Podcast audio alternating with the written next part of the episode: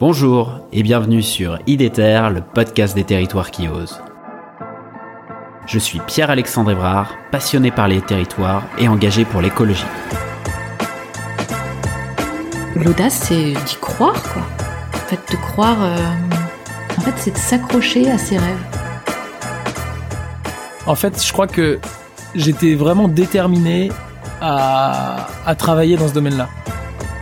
J'aime bien les gens qui euh, essayent de diffuser de la joie, de, du vivre ensemble, euh, de créer quelque chose ensemble, un peu partout là où ils sont. Avec IDETER, je vous propose de rencontrer ensemble des femmes et des hommes qui se mobilisent partout en France pour la transition écologique. C'est parti Tu vois, en 2023, là on est en début d'année, euh, on enregistre. euh, quel est le, selon toi, le, le, le récit qu'il faut pour réussir à mobiliser, à toucher à la fois les individus, mais aussi les territoires dans la transition écologique? Euh, alors, de manière générale, le récit doit être positif. Euh, Ouais. Alors ça, c'est vraiment un sujet qui me tient à cœur.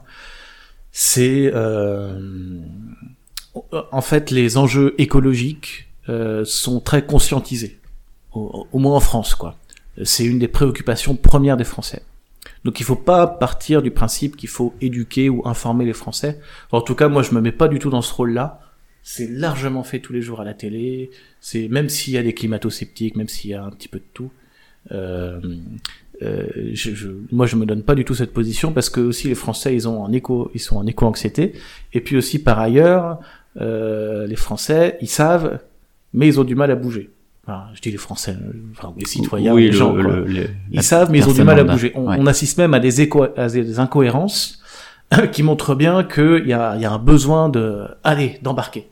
Des, par exemple, j'aime bien euh, souligner le fait que euh, euh, j'ai trouvé une stat il y a quelque temps, 97% des Français sont prêts à boycotter les marques qui maltraitent, qui ont des comportements complètement dingues, etc.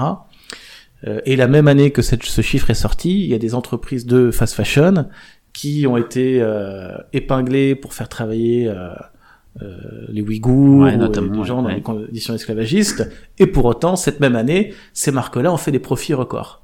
Donc en fait, c'est facile de dire ah regardez les gens comment ils sont incohérents, ils sont même pas logiques, c'est des idiots.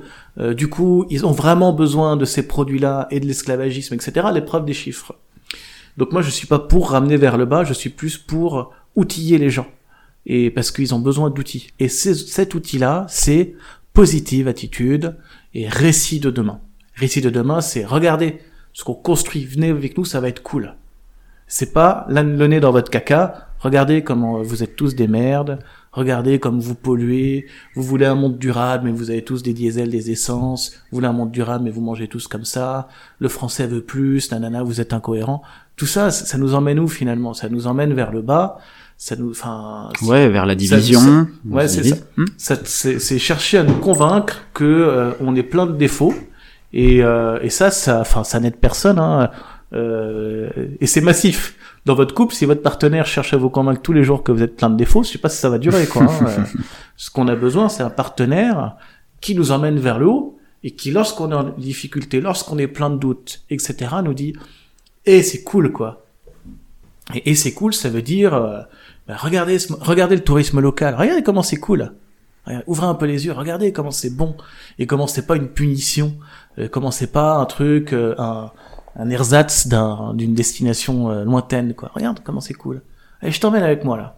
Enfin c'est ça, c'est euh, regarde comme euh, regarde comme la mode responsable c'est cool. Hein, aller acheter d'occasion tout ça. Regarde comment c'est une expérience de shopping hyper cool. Oui. Regarde comment on peut danser dans un magasin. Je pense à ce clip de Macklemore et Ryan Lewis, Thrift Shop, qui a été vu des milliards de fois, euh, et qui est pour moi la meilleure pub sur euh, la mode, euh, puisque euh, ils sont dans des euh, dans des marchés aux puces, ils sont cool, ils dansent, ils sont là, yeah, machin, etc. Et là, ça nous enthousiasme sur ça, puisqu'on peut aussi le voir comme euh, ouais, les trucs comme ça, c'est que pour euh, les gens qui ont pas de sous, c'est que pour, euh, c'est que par défaut entre guillemets. Non, c'est aussi un choix.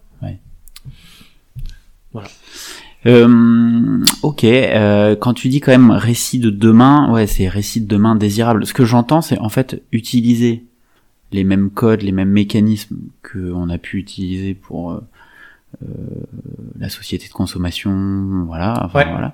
Mais euh, avec, enfin, utiliser les, les mêmes codes, avoir la même démarche, mais sauf que derrière, le, le récit n'est pas le même. Ouais. Plus durable, plus responsable, On change de Plus culture désirable. derrière. Ouais, c'est ça. c'est ça. On change, déjà, on change de culture communicante. Ouais. Si je prends le tourisme, par exemple, je pense, je suis convaincu que euh, euh, pour faire la communication touristique de demain, on ne peut pas aller voir ceux qui sont câblés, euh, grande campagne d'attractivité massive dans le métro, en disant, bah, faut juste changer le message, faut juste dire maintenant, euh, c'est durable.